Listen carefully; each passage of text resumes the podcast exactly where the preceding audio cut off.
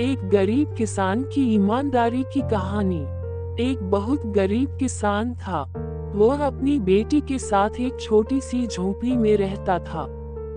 उसके पास खेती करने के लिए इतनी कम ज़मीन थी कि उसकी फ़सल को बेचकर उसे बिल्कुल थोड़े से ही पैसे मिलते थे।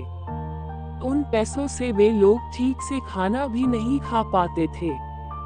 वह राजा के पास अपनी समस्या लेकर आया। राजा दयालु थे। उन्होंने किसान को अपनी ज़मीन में से कुछ ज़मीन दे दी खेती करने के लिए। उन्होंने कहा, यह ज़मीन तो हमारी ही रहेगी, लेकिन उस पर उगने वाली फ़सल तुम्हारी होगी। किसान ने राजा को बहुत बहुत धन्यवाद दिया। एक दिन वह खेत की जुताई कर रहा था। तभी उसका हल किसी कठोर चीज़ से टकराया। उसने वहाँ खोद कर देखा तो उसे सोने की एक ओखली मिली। किसान ईमानदार था। उसने अपनी बेटी से कहा, हमें यह ओखली राजा के खेत से मिली है, जिसकी ज़मीन है, उसी की यह ओखली भी है। इसलिए हमको इसे राजा को लौटा देना चाहिए। किसान की बेटी बोली, नहीं पिताजी, आप ऐसा मत कीजिए।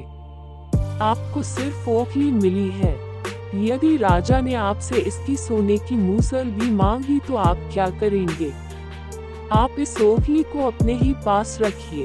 लेकिन किसान को यह बात ठीक नहीं लगी।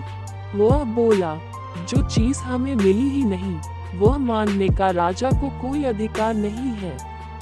वह राजा के पास ओखली लेकर पहुँचा। लेकिन दरबार में ठीक वैसा ही हुआ जैसा कि किसान की बेटी ने सोचा था। राजा ने सोचा कि किसान ने लालचवश मूसल अपने पास रख ली है। किसान बेचारा सोने की मूसल कहाँ से ला कर देता? नतीजा यह हुआ कि किसान को जेल में डाल दिया गया। जेल में न उसे धन से खाना मिलता था, न पानी। किसान को ऐसी गलती की सजा दी गई थी, जो उसने की ही नहीं थी। वह खाए पिए बिना निधान हो गया। लेटे लेटे वह रोता रहता था और कहता था, बेटी की बात मानी होती। काश मैंने अपनी बेटी की बात मानी होती। एक दिन राजा ने उसे ऐसा कहते हुए सुन लिया। उन्होंने किसान से पूछा कि वह ऐसा क्यों कह रहा है। तब किसान ने राजा को पूरी बात बताई। राजा को अपनी गलती का एहसास हुआ।